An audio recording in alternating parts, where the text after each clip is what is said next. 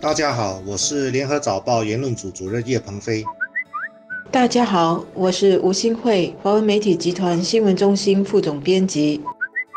政府刚刚在国会里宣布推出一系列支援看护者的行动计划，我们已经做出重要的一大步，让社会认真的去看待和解决看护者的需要，让他们有时间和空间喘口气，得到一定的休息。在一系列的资源计划中，经济援助是一大块，例如今年底政府会推出居家看护津贴，让在家里照顾中度残障家人的。看护者每月可以得到两百块钱，这两百块钱呢可以灵活的使用，比如用来聘请女佣，或者是用来支付社区护理服务，或者是看病的交通费等等。而这笔两百元的看护津贴，就取代政府原来所给予的一百二十元的女佣雇主补贴。这个居家看护津贴是让家庭人均收入不超过两千六百元的看护者申请的。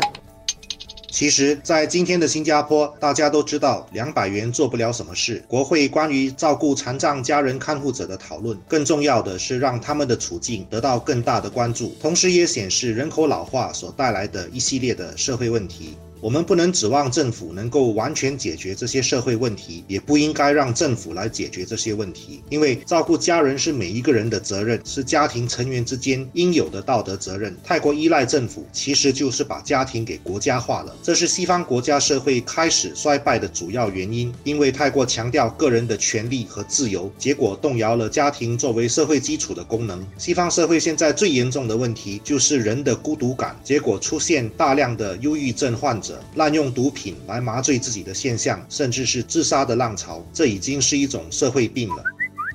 人口老龄化不可能是由个别的老人自己来面对，这需要每一个家庭成员和社区很大的支持，而这也应该是政府推出这一系列支持计划所要发出的信息。特别呢是现在新加坡的家庭结构越来越小，一些年长者还是单身的，一旦生病或者生活起居上需要人家特别贴身照顾的时候，看护的责任可能就只落在一两个人身上，而这无论是对有关的子女，或者是兄弟姐妹，或者是没有子女的配偶，都是很吃力的。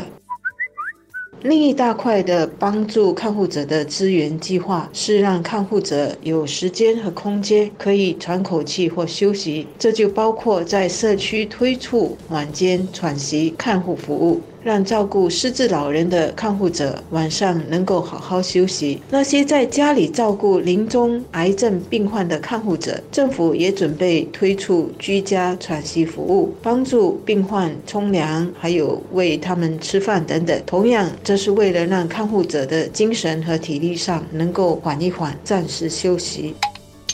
结合二月十九号联合早报的另一则报道，社会及家庭发展部的调查发现，本地三代同堂的家庭减少了，独居或没有和子女同住的家庭却增加了，特别是独居老人从七点五八仙增加一倍至十三点四八仙，没有跟子女同住的年长者更是从两千年的九点二八仙翻倍到二零一七年的二十点六八仙。人口老化除了因为人均寿命增加，另一个原因就是因为生育率率。率下降，现代社会使得人际关系疏远，人变得更自我。结婚生子不再是人生的责任，而只是一种个人生活方式的选择。很多人碰不到理想的对象，很多人则选择不结婚，或者结了婚选择养猫狗，而不是生育下一代。可以想象，到了这一代人晚年的时候，虽然他们可能有比较多的储蓄，但是一旦生大病或者行动不良的时候，就更不可能有家人来照顾他们，这又变成。国家的责任了。社会及家庭发展部最近公布的一个新加坡家庭老化报告显示，大部分六十五岁及以上的年长者受访时都表示，在他们需要获得支持时，他们会寻求家人的援助。而这不管是在行动上，或者是生病需要支持时，或者是遇到财务问题需要时，他们都会转向家人求助。所以，老龄化社会需要更多家人和社区的支。支持，让年长者能够放心，也能有尊严的在原地养老。这方面，兄弟姐妹之间更需要同心同力，不能只是把责任推给还没有成家的子女或者某个子女身上。那些没有子女的配偶，同样需要他们的亲属支持、帮助、照顾失智或者是中度残障的丈夫或妻子。政府推出了一系列帮助看护者的措施，这是可喜的事。但这只是其中一个环节，更重要的还是整个家庭和社会同心同力，有责任也有爱心地迎接我们的老龄化社会。